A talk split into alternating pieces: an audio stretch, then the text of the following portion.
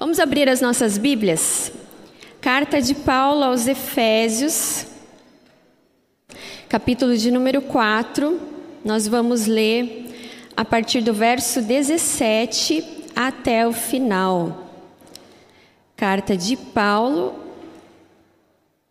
aos Efésios, capítulo de número 4. Vamos ler a partir do verso 17 até o final. Eu vou ler na nova versão internacional. Diz assim: Assim eu digo, e no Senhor insisto, que não vivam mais como os gentios, que vivem na futilidade dos seus pensamentos. Eles estão obscurecidos no entendimento e separados da vida de Deus por causa da ignorância em que estão, devido ao endurecimento dos seus corações. Tendo perdido toda a sensibilidade, eles se entregaram à depravação, cometendo com avidez toda espécie de impureza. Todavia, não foi assim que vocês aprenderam de Cristo. De fato, vocês ouviram falar dele e nele foram ensinados de acordo com a verdade que está em Cristo Jesus. Quanto à antiga maneira de viver, vocês foram ensinados a despir-se do velho homem que se corrompe por desejos enganosos, a serem renovados no modo de pensar e a revestir-vos do novo homem criado para ser semelhante a Deus em justiça e em santidade, provenientes da verdade. Portanto, cada um de vocês deve abandonar a mentira e falar a verdade ao seu próximo, pois todos somos membros do mesmo corpo. Quando vocês ficarem irados, não pequem. Apaziguem a sua ira antes que o sol se ponha, e não deem lugar ao diabo. O que furtava, não furte mais. Antes trabalhe fazendo algo útil com as mãos, para que tenha o que repartir com quem estiver em necessidade. Nenhuma palavra torpe saia da boca de vocês, mas apenas aquela que for útil para edificar os outros conforme a necessidade, para que conceda graça aos que o ouvem. Não entristeçam o Espírito Santo de Deus, com o qual vocês foram selados para o dia da redenção. Livrem-se de toda amargura, indignação e ira, gritaria, calúnia, bem como toda maldade. Sejam bondosos e compassivos uns para com os outros, perdoando-se mutuamente, assim como Deus perdoou vocês em Cristo Jesus. Amém? Graças a Deus pela Sua palavra. Quero convidar você nessa manhã a abrir o seu coração a deixar o Espírito Santo de Deus, o iluminador, a transformar de dentro para fora. Eu sei que tem barulho lá fora e às vezes a gente se distrai um pouquinho. Mas que você possa se concentrar nessa manhã em ouvir a voz de Deus. E assim como o Espírito Santo ministrou fortemente ao meu coração essa palavra, que o Espírito Santo do Senhor tenha liberdade nessa manhã para trabalhar na sua mente, no seu coração e na sua alma, e que nessa manhã você saia daqui fortalecido pela fé em Cristo Jesus. Amém? Nós vamos falar hoje sobre duas culturas, e eu gostaria que, a partir desse texto, da nossa reflexão, nós possamos olhar um pouquinho para a nossa realidade, a realidade que nós estamos vivendo, A sociedade ela passa por diversas transformações. Cada ano a nossa cultura ela muda. Nós vivemos uma sociedade inconstante no seu jeito de ser, no seu jeito de pensar. E quando nós falamos em cultura, nós somos um país, mas também, em forma global, um mundo que tem uma diversidade cultural muito grande. A palavra cultura, ela vem do latim colere e significa cultivar. E aí nós vamos para várias áreas uh, que temos, né? A agricultura, que é o plantio, a colheita, o semear. Nós temos a apicultura, que fala do mel e outras coisas mais. Mas aqui eu gostaria de refletir com os irmãos e irmãs nessa manhã. Sobre um outro significado também de cultura, que é conhecimento. E conhecimento inclui princípios, valores, comportamentos, crenças, costumes em que nós, como seres humanos, vivemos e nesse mundo, nessa sociedade que a gente vive, nós temos uma cultura que volta e meia tem tentado fazer a nossa cabeça. No Brasil, nós temos diversas culturas. Quando você vai para o Nordeste, ou quando nós encontramos pessoas que são da região do Nordeste, tem alguém aqui que é da região do Nordeste aqui nessa manhã? Não? Mas quando a gente tem alguém, e a gente conhece várias pessoas que são do Nordeste, ou você vai para lá, ah, para nós que somos curitibanos, né? Temos uma forma de falar e aquele sotaque, aquela, aquilo, aquele jeitinho de falar diferente, às vezes até palavras ou coisas que nós conhecemos, para eles são totalmente diferentes. Parece que é um novo dialeto. Cassinho ah, fez um trabalho belíssimo no Rio Grande do Sul. Eu acho que até hoje você fala um pouco como o pessoal lá do Sul, né? Assim, o tu, né? Mais bah, né? E a gente vive no mesmo, no mesmo território, né? São culturas diferentes que nós nos deparamos. Nós, curitibanos, somos conhecidos pelo E, né? O leite quente que dói o dente, né? Quando a gente encontra alguém, a gente fala que é de Curitiba, sempre vem alguém falar assim, né?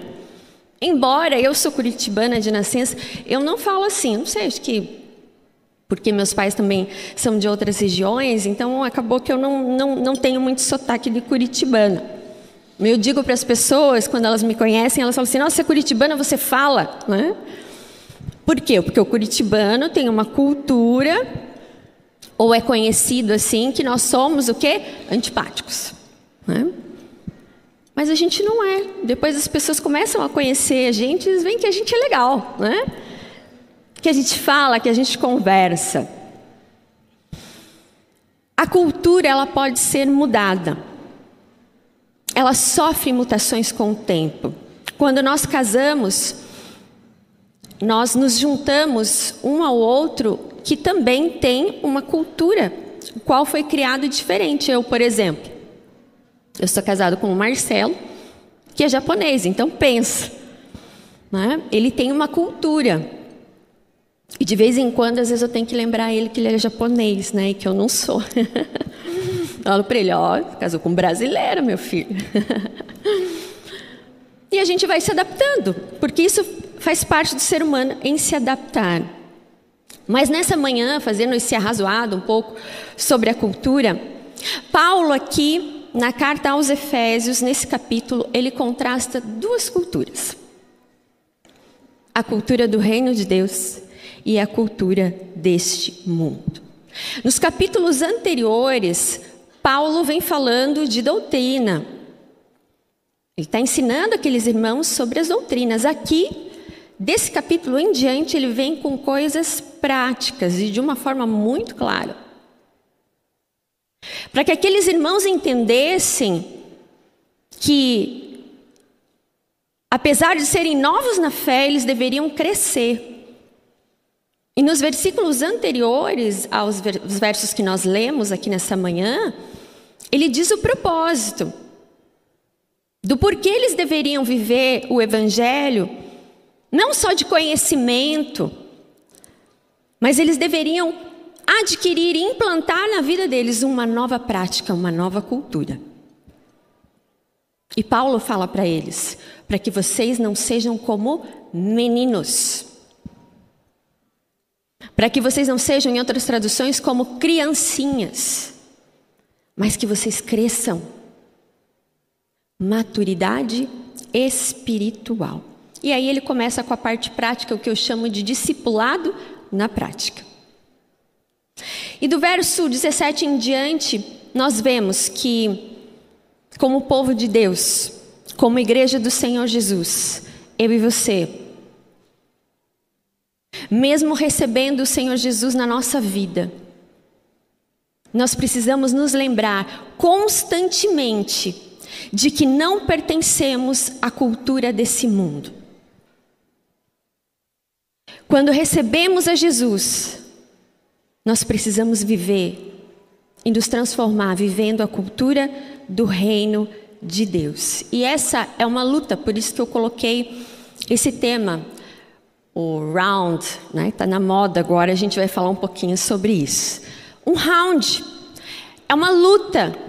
Quando você vê, talvez nas, na, nas, nas programações televisivas, duas pessoas lutando contra a outra, nós vivemos uma luta. Uma luta constante em não se moldar a esse mundo para viver os princípios da palavra do Senhor. Nós vivemos um constante round, um constante conflito da nossa velha natureza com a nossa nova natureza, que é o que Paulo está abordando aqui. Quando nós vamos para a filosofia, Thomas Hobbes ele diz o seguinte: que o homem é essencialmente mau. Rousseau, também um filósofo, ele já fala ao contrário, ele afirma que o homem é bom, mas a sociedade o corrompe. E é aí que ele vai desenvolver toda uma tese falando do bom selvagem, que é o meio que influencia e que corrompe o homem. Já Hobbes fala: não, olha, o homem é mau, ele é da natureza dele. E Paulo, aqui vem falar dessa luta, desse conflito espiritual, dessas duas culturas em que, recebendo a Jesus, nós optamos, mas conforme nós vamos vivendo, a velha natureza muitas vezes tenta se levantar. Paulo aos Gálatas capítulo 5, verso 17, ele diz assim: Pois a carne deseja o que é contrário ao espírito, e o espírito que é contrário à carne. Presta atenção. Eles estão em conflito um com o outro, de modo que vocês não fazem mais o que desejam. Nessa manhã que nós celebramos a ceia do Senhor, e Jesus foi muito pedagógico nisso que nós deveríamos celebrar a ceia do Senhor até que Ele volte, para que a gente lembre o quanto a gente é pecador e o quanto nós precisamos do Senhor, o quanto nós precisamos nos lembrar que foi pelos nossos pecados que Ele nos deu uma nova vida, um novo estilo de vida, uma nova cultura. Ele veio implantar nessa terra e nosso, no nosso coração. A palavra de Deus nos mostra também na vida de Jesus, quando ele estava preso, e no diálogo com Pilatos, ele disse: O meu reino não é desse mundo. Evangelho de João, capítulo 18, 36, está escrito isso. E como povo de Deus, mais do que nunca nós precisamos acordar, nós precisamos estar atentos às mudanças que estão ocorrendo, que ocorrem e vão ocorrer enquanto nós estivermos aqui. Para que nós possamos nos voltar sempre para a palavra de Deus, Porque nós corremos um grande risco em olhar para trás, em viver numa velha natureza, da qual é prejudicial e da qual tem enganado muitas pessoas. Há coisas que parecem boas. Há coisas que muitas vezes eu falei que, que cultura pode ser mudada, mas a cultura do reino de Deus e a cultura desse mundo, elas estão em conflito. E nós precisamos optar, quando você está em Cristo, você precisa optar por qual cultura você vai seguir, qual cultura você vai viver. Porque essas duas culturas não tem como a gente adaptar. Não tem como pegar um pouquinho dessa e levar um pouquinho para essa daqui. Não tem como dar o jeitinho brasileiro. Por isso que esse round, essa luta entre essas duas culturas são opostas. E de acordo com a palavra de Deus, nós precisamos, em primeiro lugar, romper com a cultura desse mundo. Romper. Desligar. Jesus naquela cruz, ele veio para isso. Ele pagou pelo nosso pecado.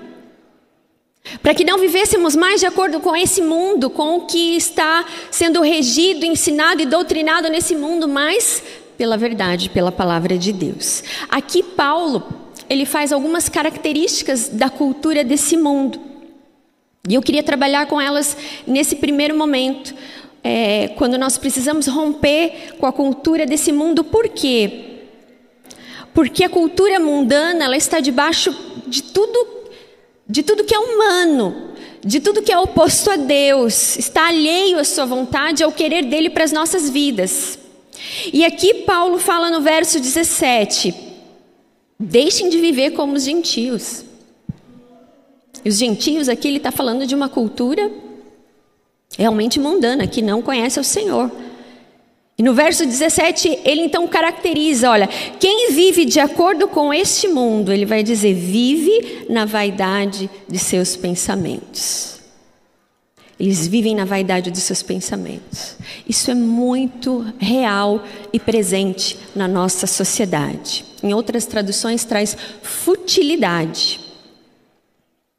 Porque a cultura desse mundo, a cultura que hoje nós vemos nos nossos relacionamentos e até mesmo na vida de algumas pessoas que muitas vezes se deixam levar é a cultura do ter.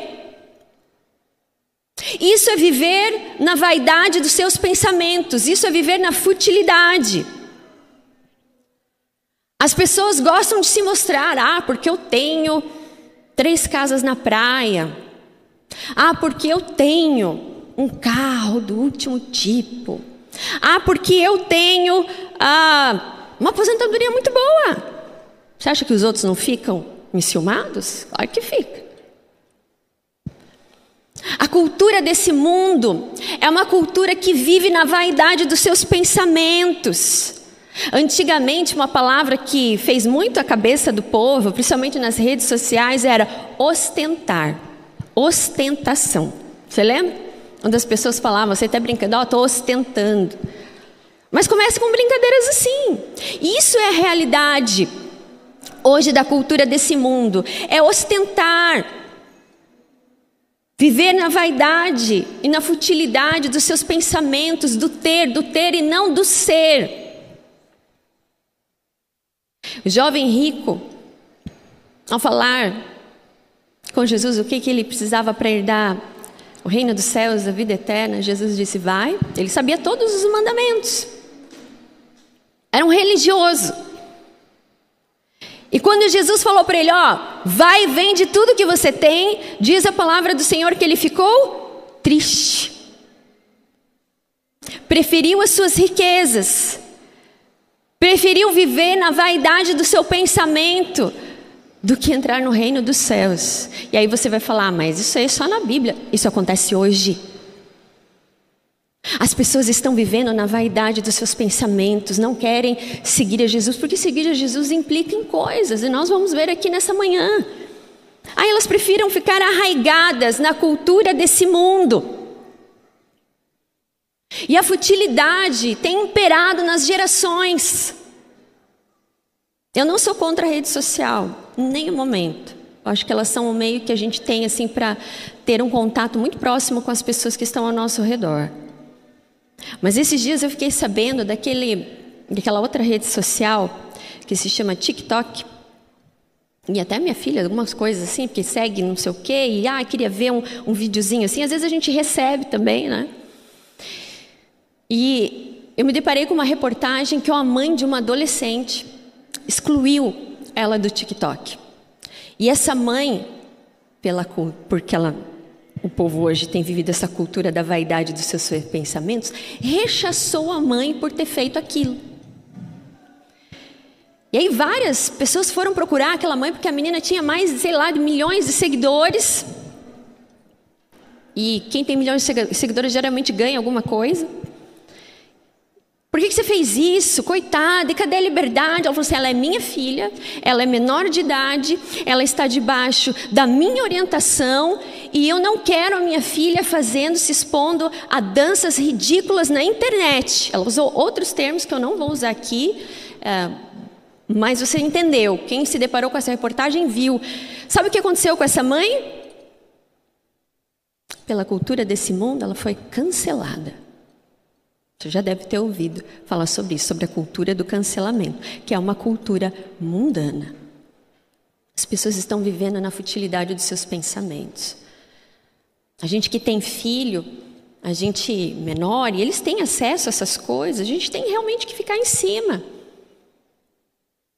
Falei para Amanda essa semana ainda, falei assim, olha, você não vai assistir isso porque isso não é para sua idade. Tem classificação indicativa, já isso. Mas não é também porque tem classificação indicativa que também não vai fazer ruim. Então a gente tem que dar uma supervisionada.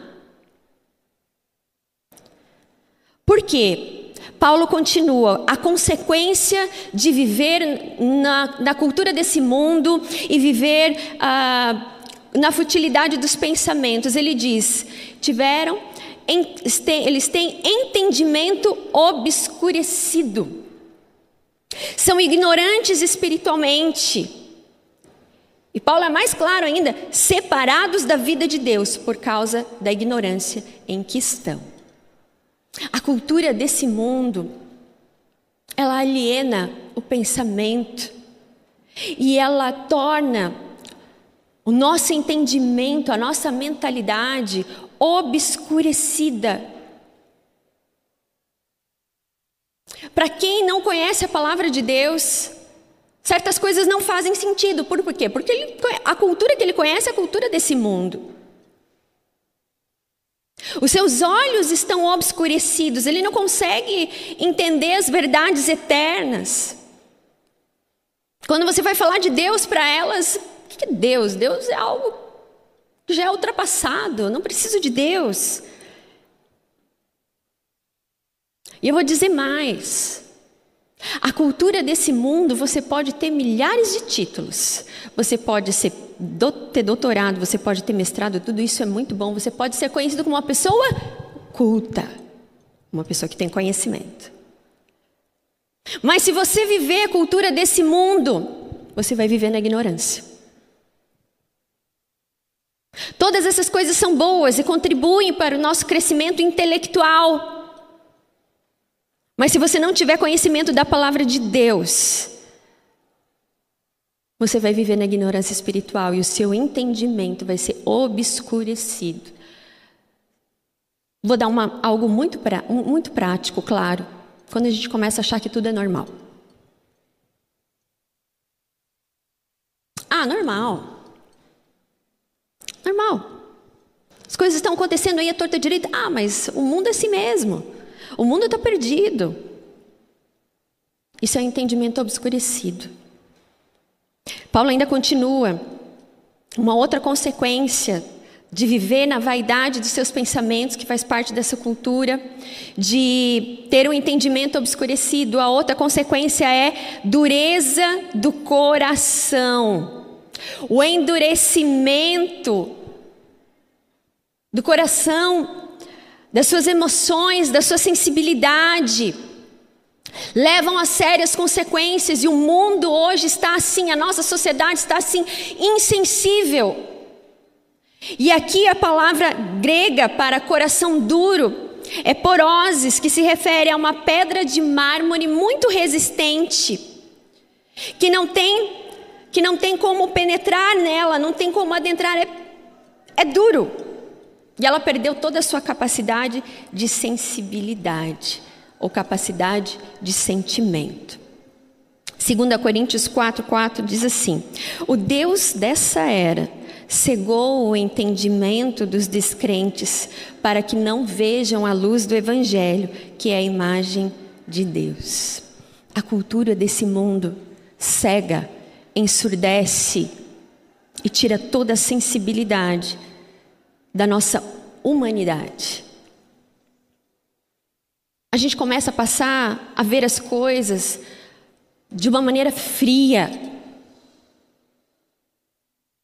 A gente começa a olhar, até mesmo como cristãos, e a não sentir mais nada. A somente fala assim, é, mas a palavra de Deus já falou, né, que o mundo jaz no maligno. Quantas vezes você, eu e você já não falamos isso? As mudanças culturais que nós temos enfrentado têm cegado tanto as pessoas que já estão lá fora, que não conhecem uma nova cultura, tanto as pessoas que estão tendo contato com Deus. E aí nós vamos para séries que têm estreado. Muito se comentou sobre esse tal do Round Six, eu vi muita gente falando, eu vi gente desde teologia até gente da área do direito falando a respeito uh, dessa série. E quando você assiste alguma coisa, a palavra fala que a gente precisa reter o que é bom, né? E que nem todas as nossas coisas nos são lícitas. A série, ela é, se você tiver uma cosmovisão e tentar entender isso pela palavra de Deus, ela é o retrato desse mundo. Ela é o retrato do que as pessoas estão vivendo. Talvez de uma forma de um jogo, você vai falar assim: ah, isso nunca vai existir. Existe. Existe e está acontecendo. E dentro da série tem aqueles que se, que se denominam religiosos, mas estão vivendo numa cultura mundana. A série retrata, sim, uma sociedade caída, falida, mas talvez você olhe e fale assim: ah, mas normal. Normal. Perda de sensibilidade. Porque quando nós conhecemos a palavra de Deus, nós sabemos que todo aquele que buscar o Senhor é perdoado e recebe uma nova vida. Ele troca o nosso coração, o coração endurecido, por um novo coração. Por isso nós precisamos tomar muito cuidado com as coisas que estão acontecendo, com as coisas que a gente vai achando que parece normal. Uma vez eu perguntei para um médico, eu não gosto desse ambiente de, de hospital, de sangue, não passo mal ver sangue, mas eu não gosto. Mas uma vez eu perguntei um médico na minha família, eu falei, escuta, quando você vai almoçar, como é que você consegue? Né? Como é que você consegue almoçar? Às vezes lidando com questões tão difíceis, às vezes pessoas até que bem a óbito. Falou assim: ah, a gente acostuma.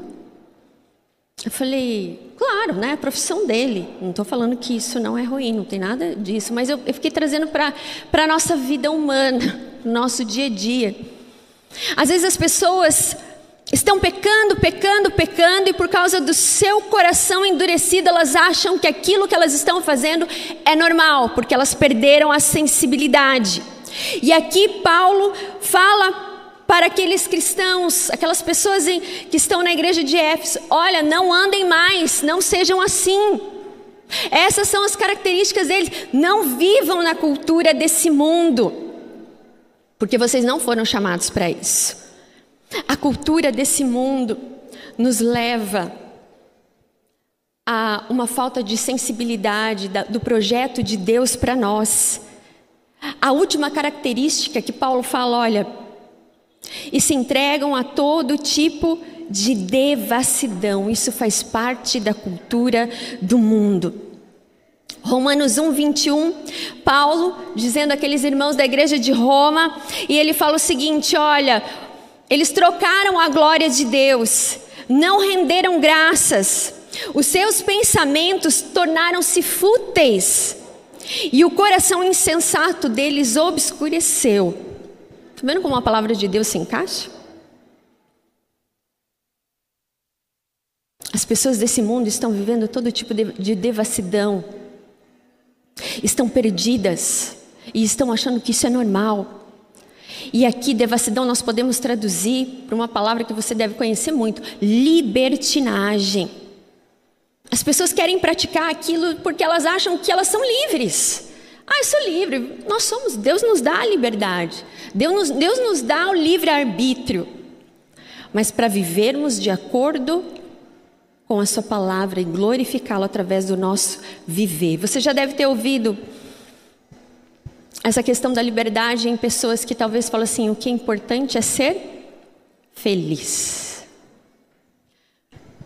E aí, durante todo esse tempo de pandemia, a gente teve contato com pessoas que vieram a se separar e o argumento sempre, ah, eu descobri que eu preciso ser feliz. Ah, porque isso é normal, é normal as pessoas se separarem, minha, meu círculo de amizade todo se separou.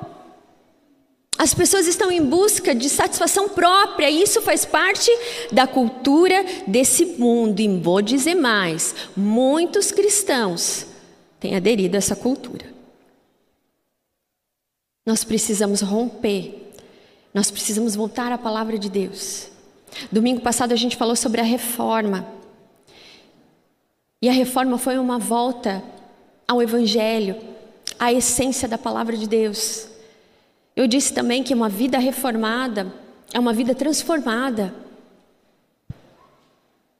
Que nós não, que nós possamos romper com a cultura desse mundo, que nós possamos tomar muito cuidado porque o próprio Jesus nos disse na oração sacerdotal: eles não são do mundo, como eu também não sou.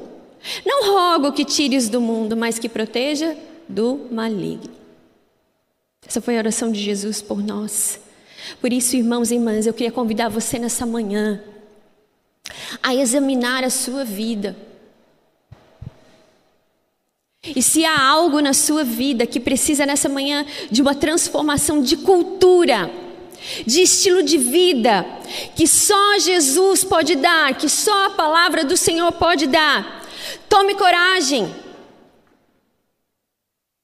E nessa manhã ouça o Espírito Santo de Deus, porque nós somos chamados por Jesus a romper com a cultura desse mundo, porque nós somos de Deus. Nós estamos em Cristo e Cristo vive em nós. 1 João 5,19 diz: Sabemos que somos de Deus e que o mundo jaz no maligno. Mas tá bom, então eu vou romper com essa cultura, mas o que é a cultura do reino de Deus? Eu vou tentar acelerar para dar conta de todo o conteúdo aqui de, desse texto. Nós precisamos, Paulo fala que nós precisamos nos revestir da cultura do reino de Deus. Rompendo com a cultura mundana, vivendo uma vida que glorifica ao Senhor. Tem que haver transformação de vida, metanoia. Aqui os versos 20 e 21, Paulo fala a característica dessa cultura daqueles que vivem em Cristo, ele diz, porque não foi assim que vocês aprenderam de Cristo. Vocês foram ensinados na verdade que está em Jesus. Jesus conversando com Nicodemos, ele disse o seguinte: é necessário nascer de novo. Em Cristo nós nascemos de novo e nós adquirimos uma nova cultura, uma nova humanidade, um novo estilo de vida. Muitas pessoas querem seguir a Cristo, querem ter certeza da salvação, mas não querem Cristo em suas vidas. O caminho de Cristo passa pelo caminho da cruz. O caminho de Cristo passa pela cruz que nos transforma. Que quanto mais andamos com Ele, mais temos intimidade com Ele, mais nós vemos que nós precisamos dele em nossas vidas. O mundo passa por muitas mudanças, nós passamos por mudanças. Mas a porta continua estreita ainda, irmãos. É preciso haver conversão genuína. Já ouviu essa expressão? Ah, fulano não foi convertido, foi convencido. Quando estamos com um pensamento obscurecido e não deixamos Cristo entrar de fato na nossa vida, às vezes a pessoa está se tornando convencida, ela entende que o evangelho é muito bom, ela entende que na igreja é muito bacana ter um círculo de amizades dentro da igreja, é legal, faz bem. Mas quando toca em áreas da sua vida, áreas da sua vida interior que precisam de cura, de transformação, ela fala: não, não. Eu não quero ser quadrado, eu não quero ser taxado como crente. Sem vergonha. Jesus disse: Eu sou o caminho, a verdade e a vida, e ninguém vem ao Pai a não ser por mim. Então, essa história de que todos os caminhos levam a Deus caem. Porque só há um caminho. E esse caminho se chama Jesus. E através de Jesus nós conhecemos o que é verdade, o que ele planejou para nós, que é uma vida e vida em abundância. Paulo ainda continua: foram vocês foram ensinados na verdade. Isso é relacionamento com o Senhor. Os olhos são abertos, as escamas caem, nós sabemos o que é pecado, nós sabemos o que é errado. E nós sabemos qual é a vontade de Deus para nós. Jesus, ao realizar muitos dos seus milagres, ele falou para as pessoas: vai e não peques mais. Isso é mudança de vida. Isso é transformação. Mas há um outro conceito que Paulo também aborda aqui sobre a cultura do reino de Deus. Renovação no modo de pensar, o verso 23. E aí a gente pode combinar esse texto com Romanos 12, verso 2, que diz: Não vos conformei com esse mundo, com a cultura desse mundo, mas transformai-vos pela renovação do vosso entendimento, para que experimenteis qual seja boa, agradável e perfeita vontade de Deus. Quando nós nascemos de novo, muda o nosso coração muda o nosso jeito de pensar, muda a nossa maneira de viver e de se relacionar com o mundo, com as pessoas que estão ao nosso redor, porque essa cultura do reino de Deus implanta dentro do nosso coração e da nossa mente, deve ser assim um novo jeito, um novo valo, novos valores, novos princípios que para a sociedade não fazem sentido, mas para aqueles que são convertidos, aqueles que conhecem o Senhor, faz todo sentido. Porque é isso que Ele quer de nós.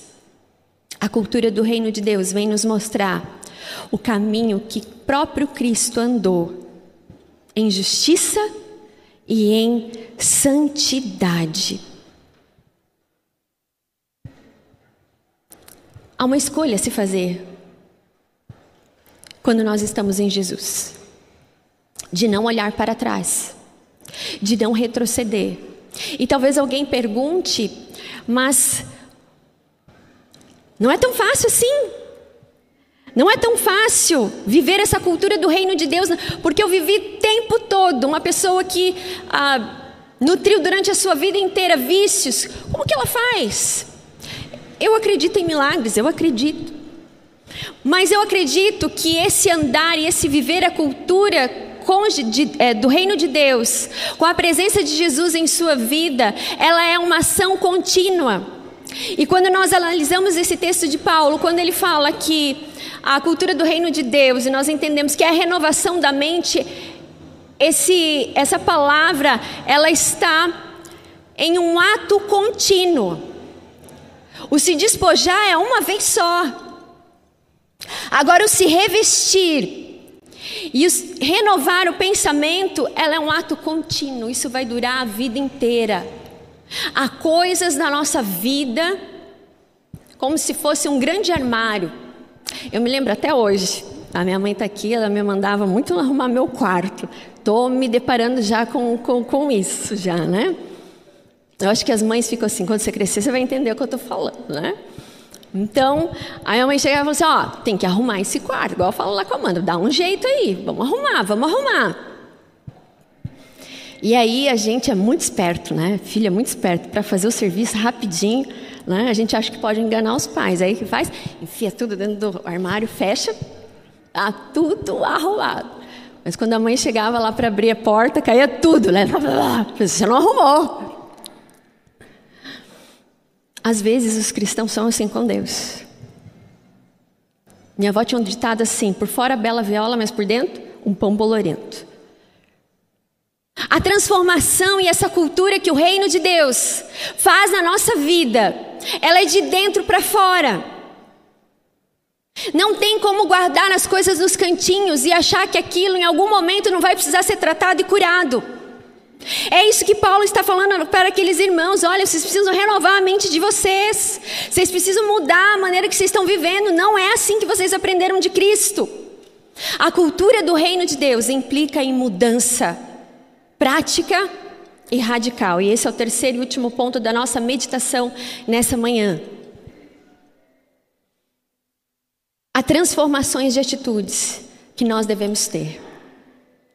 Um encontro genuíno com o Senhor gera transformação de atitude. E aqui Paulo, ele é muito claro em relação às instruções daqueles irmãos. Eles estavam enfrentando lutas nesse sentido. Eles estavam enfrentando lutas com relação à mentira. Eles estavam enfrentando lutas com relação à ira.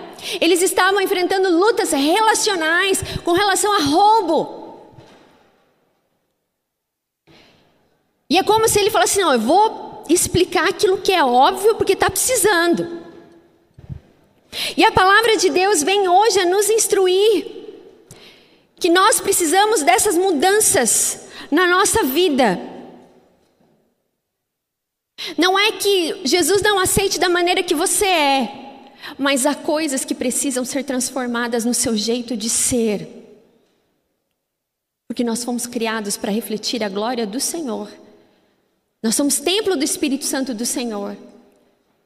E se queremos ser usados por Deus nessa geração, na nossa família, no trabalho que você é, está, na, na, sua faculdade, tem que ter mudança de vida. Por que, que as pessoas não querem mais Jesus? Por que, que, por que, que os cristãos hoje perderam toda a credibilidade? Porque na prática não tem, não tem mostrado transformação.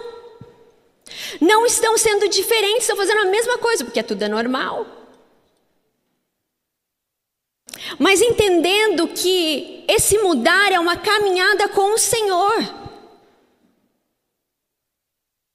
Às vezes alguém tem um vício de fumar e de beber que faz muito mal. Mas ao aceitar Jesus, ele não consegue se libertar daquilo naquela hora. E como faz? Aí vai falar assim: não, ele não se converteu genuinamente. Não, ele precisa de ajuda. Vai demorar um tempo para ele se restabelecer. Eu estou falando aqui desses vícios, mas existem tantos outros que nós vamos vou falar um pouquinho bem rapidamente. É uma caminhada com o Senhor. À medida que caminhamos com Ele, nós vamos sendo transformados. É uma luta. É uma luta interna que muitas vezes vivemos, porque muitas vezes o velho homem, a velha natureza, tenta se levantar. Lutero, no pequeno catecismo, ele fala o seguinte: que o velho Adão ou a velha natureza em nós precisa ser afogada diariamente Precisa morrer dia a dia com todos os seus instintos e com todos os seus desejos. E como que a gente faz isso? Renovando a nossa mente. Nos lembrando quem nós somos em Jesus. Nos lembrando o sacrifício de Jesus por nós. Sim, nós precisamos lembrar Porque com o passar dos dias, com o passar dos meses, nós podemos esquecer por acharmos que tudo que está acontecendo é normal, pelas rodas de amizade. Ah, todo mundo faz. É normal. Nós precisamos lembrar e entender que certas coisas já não nos cabem mais, como filhos e filhas do Senhor. E ele vai falar, versos 25 em diante, que nós devemos trocar a nossa linguagem, parar de falar mentiras, parar de viver mentiras, para falar a verdade. Falem a verdade cada um ao seu próximo. Porque na cultura desse mundo é normal mentir.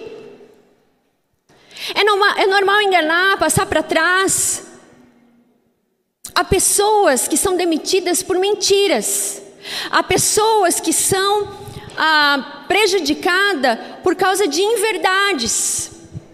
E está muito comum na cultura de hoje, né? Fake news. Paulo vai falar mais lá embaixo ainda sobre calúnia. Nós precisamos ter cuidado com isso, porque isso faz parte da cultura desse mundo, a cultura do reino de Deus, nos faz falar a verdade, porque Ele é a verdade, nós conhecemos a verdade, então nós não falamos mais mentiras, coisas que não engrandecem o Senhor. Na cultura do reino de Deus, a vida do cristão tem que ser pautado na verdade. Ele vai falar sobre ira, e aqui nós podemos falar sobre descontrole emocional, que também tem imperado nos relacionamentos e na cultura desse mundo. Já encontrou pessoas que arranjam briga em todo e qualquer lugar? São conhecidas como briguentas. Talvez algumas pessoas eram conhecidas como briguentas quando pequeno. Mas o problema não é esse, o problema é que a pessoa cresceu e ela ainda continua arranjando conflitos, brigando, nós precisamos tomar cuidado porque ano que vem é um ano que nós vamos falar sobre eleições. Eu não esqueci, não sei se você esqueceu, mas a política dividiu muito pessoas, famílias que brigaram, que ficaram sem se ver. Por causa de descontrole emocional, por causa de falta de respeito. Nós precisamos cuidar com isso, porque isso faz parte da cultura desse mundo e não da cultura do reino de Deus. Tem um. um é, me fugiu a palavra. Um comentarista a respeito desse texto que ele vai falar sobre a ira justa. Porque aqui Paulo está falando: olha, não se deixe o sol, não deixe o sol se pôr sobre a ira. E quando ele fala em ira, irai-vos e não pequeis, ele está falando de uma ira justa, uma, assim, indignar por, causa, por causas justas, pela causa de Cristo, e que sirva ao próximo, não em benefício próprio. Porque às vezes as pessoas podem interpretar esse versículo e falar assim: não, mas está falando que eu posso me irar, porque Jesus irou. Mas por que, que Jesus irou? Porque estavam fazendo coisas erradas dentro do templo, estava tendo comércio dentro do templo. Nós não podemos deixar de nos indignar com certas coisas que, de acordo com a palavra de Deus, não são compatíveis. É o irá sem pecar, sem manchar o nome de Deus, sem ah, levar o outro a pecar também. Uma coisa que nós não podemos perder é a indignação contra a corrupção. Nós não podemos nos tornar insensíveis aos abusos que têm acontecido nesse século, no mundo presente, em que crianças ainda estão sofrendo abusos, em que crianças são enganadas, porque a cultura desse século fala que pode, que pode, que pode, e chega a deturpar até mesmo histórias infantis.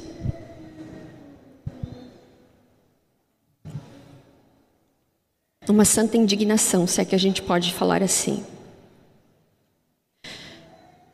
Uma outra coisa que ah, precisa ver a mudança de cultura para aqueles que querem viver no reino de Deus, a cultura do reino de Deus é trabalhar e fazer algo útil com as mãos e não roubar. Talvez algumas pessoas falem, ah, mas eu não roubo. Não, nunca roubei, graças a Deus, está tudo certo. Continue assim. Mas se você vai para o seu trabalho e você fica matando tempo, você está roubando. Se você entra com uma ação injusta contra o seu patrão a fim de ganhar benefícios indevidos que não, não você nem deveria ganhar, isso é roubar. Faça algo útil, trabalho, e aqui ele dá até o sentido do trabalho para que você possa repartir e compartilhar com o que necessita. Se você entra em ação contra os seus funcionários de uma forma, não, eu vou, porque ele me abandonou, ele não me, ele me deixou sozinho, então eu vou atascar um processo nele. Você também. Além de mentir, passar para trás, também está roubando. Trabalhe com as suas próprias mãos, de maneira para abençoar as pessoas. Verso 29. Precisa haver uma transformação de linguagem. Ele vai falar: não saia da sua boca nenhuma palavra torpe, mas apenas a que for útil para edificar os outros, conforme a necessidade, para que conceda graça aos que o ouvem. A palavra aqui grega, ela traduz como árvores podres e frutos podres palavras que prejudicam aqueles que estão ouvindo. Eu tive acesso a uma literatura, acho que eu já até comentei aqui, que se chama Comunicação Não Violenta. E ao ler aquilo, a gente começa a perceber que às vezes a gente tem manias de falar algumas coisas e a gente nem percebe que aquilo é uma comunicação violenta. Vou dar um exemplo. Se eu for aí e achar o negócio vai ficar feio para você. É uma comunicação violenta, é uma ameaça. Vocês já pararam para pensar nisso? A nossa boca, a nossa palavra, entendendo que somos templo do Espírito Santo. O Espírito Santo não fala grosserias. O Espírito Santo não ofende as pessoas. O Espírito Santo não machuca as pessoas com as palavras. O Espírito Santo não fala palavrão. Ah, mas é normal. A minha família todo mundo fala. Aí Paulo vai falar também que da gritaria. Às vezes a gente que é mãe, né, se exalta, né, porque às vezes a gente quer reafirmar uma certa autoridade, a gente fala gritando, a gente não precisa disso. E para isso nós precisamos ter o que? O autocontrole, a moderação trocar as palavras que saiam da, da sua boca, da sua, da, dos seus lábios, palavras que sejam úteis, necessárias, que engrandeçam o nome do Senhor. Palavras que as pessoas vão ouvir causam graça. É gostoso de ouvir. Quem não gosta de ouvir um elogio? É bom. Eu vou dar um exemplo mais prático aí. Você, homem, elogiar sua mulher. Não, mas não, tá, tá, tá difícil. Vai elogiar. Elogia. Procura. Graça aos ouvidos dela. Porque aquilo vai fazer bem ao coração. Da mesma forma, a mulher. A gente, ao longo desses anos, eu tenho acompanhado casais. E as reclamações são as mesmas. Ah, porque ele não me nota mais, ele não me elogia mais. Mas ele elogia fulano lá do trabalho dele. Mas ele elogia lá a secretária do trabalho dele. Ah, ela não, não, não me admira mais. Só fala que eu não faço nada, que eu não sirvo para nada. Está vendo como as palavras são importantes? E como deve ter uma transformação no nosso linguajar? Porque vivemos não na cultura desse mundo, mas somos chamados para viver a cultura do reino de Deus. Todas essas práticas mundanas devem ser rompidas, devem ser renunciadas, porque senão vão tornar dentro do coração fortalezas espirituais, doenças espirituais, enfermidades que levam à dissolução de casamentos, de família e o que Deus sonhou, o projeto de Deus para você, que você vivesse essa cultura do reino. E você se relacionasse em atos, em conduta, em palavras, para engrandecer o nome dele, como alguém, como um verdadeiro seguidor e seguidora de Jesus Cristo. Concluindo, sigamos a cultura do reino, irmãos e irmãs.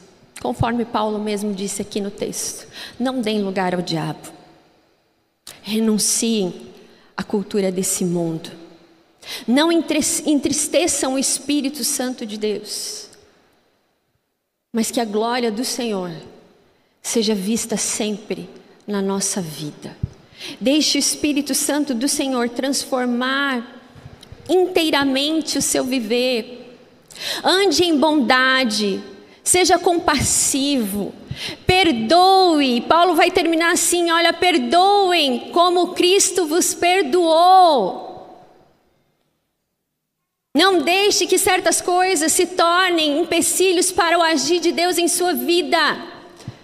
Tudo que Deus já fez na sua vida, Ele quer fazer muito mais. Mas se você não viver a cultura do reino de Deus, não tem como. Não tem como crescer, não tem como atingir a maturidade espiritual. E eu vou falar para você nessa manhã. Arrependa-se enquanto é tempo e deixe o Espírito Santo do Senhor te transformar dia a dia. Amém? Cristo nos chama para viver a cultura do reino. Coloque seu coração diante do Senhor nessa manhã. Essa palavra é muito séria. Não saia daqui nessa manhã sem fazer um exame verdadeiro, transparente, no seu coração, no seu pensamento. Talvez o Espírito Santo do Senhor, ao meditar na palavra de Deus, você identificou coisas, ponto que, pontos que precisam ser transformados. E Deus nessa manhã quer te curar. Deus nessa manhã quer transformar aquilo que precisa ser transformado. Talvez nessa manhã você identificou coisas das quais você fala: puxa, eu estava fazendo. Acabei nem percebendo que isso não engrandece o Senhor. O perdão ele está disponível a todos aqueles que buscam o perdão de Deus. Ele não nega isso. Ele já nos perdoou naquela cruz. Saia daqui nessa manhã com a certeza do perdão. Saia daqui nessa manhã dizendo: Senhor, eu quero viver essa cultura na minha vida, a cultura do teu reino, da tua palavra, na minha família, no meu trabalho. Que eu seja luz em meio às trevas. Que as pessoas conheçam o Senhor através da minha maneira de viver e de se relacionar contigo e com o próximo. Saia daqui nessa manhã reafirmando que Jesus é aquele que transformou o seu viver. Pai, a tua palavra fala conosco porque ela é a verdade. E pela tua palavra nós somos ministrados e pela tua palavra nós somos transformados a plena liberdade no Senhor. Se Cristo vos libertar, sereis verdadeiramente livres. Então, nessa manhã, Senhor, nós clamamos, nós clamamos por aqueles, ó Deus, que precisam, ó Deus, se libertar da cultura desse mundo, ó Pai. Ó Deus, em nome de Jesus, quebra as cadeias, ó Pai, quebra as algemas, tira, Senhor, ó Deus, as escamas dos olhos, os ouvidos que muitas vezes estão tapados ao ouvir, ao agir do Espírito Santo do Senhor. Pai, nessa manhã, que haja, ó Deus, quebrantamento de corações, corações que estavam, ó Deus, outrora petrificados, ó Deus, pela cultura desse mundo. A tua palavra, Senhor, é que nos transforma, é o teu agir, e nós clamamos clamamos a Deus misericórdia porque dependemos do Senhor, somos falhos, erramos e muitas vezes, ó Deus, somos levados a enganos, ó Deus, que, que as pessoas tentam colocar na nossa mente.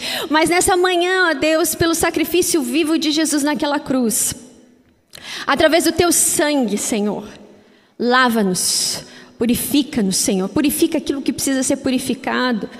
De fora para dentro, transforma, Pai, em nome de Jesus. Senhor, nós queremos sair daqui nessa manhã reafirmando a nossa aliança e a nossa comunhão com o Senhor. Dá-nos sabedoria espiritual, dá-nos entendimento espiritual. Ó Deus, abre os nossos olhos pela fé, que os nossos olhos estejam sempre fixos no Senhor que é o autor e consumador da nossa fé. Só temos o Senhor como nosso Deus. Só temos a tua palavra como aquela que nos orienta e que nos mostra o caminho, Senhor. Pai, que nessa manhã, ó Deus, se há alguém aqui, Senhor, que precisa do teu perdão, que saia, ó Deus, aqui nessa manhã com essa certeza, com a paz de Cristo sobre a sua vida e sobre o seu coração, Pai. Porque o Senhor nos perdoou, o Senhor se rendeu por nós naquela cruz para nos lavar e nos dar uma nova vida.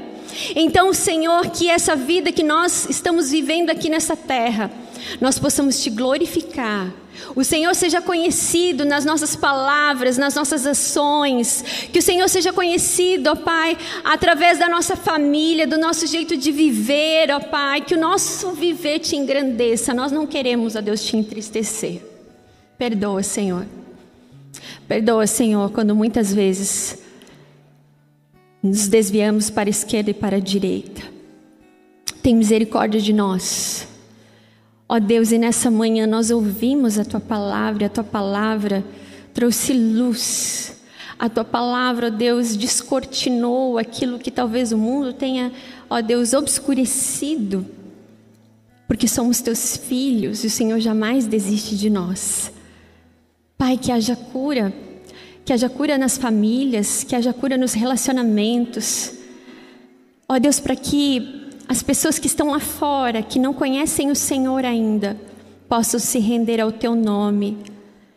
Não para nos vangloriar, mas para que o nome de Cristo seja exaltado e seja glorificado para todo sempre. E que mais pessoas, ó Deus, possam se render, possam romper com a cultura desse século e possam se render e serem transformadas e viverem a cultura do reino de Deus, Pai. Fica conosco, fica com cada um nessa manhã, Pai. Dá-nos uma semana muito abençoada para a honra e para a glória do Senhor. Amém.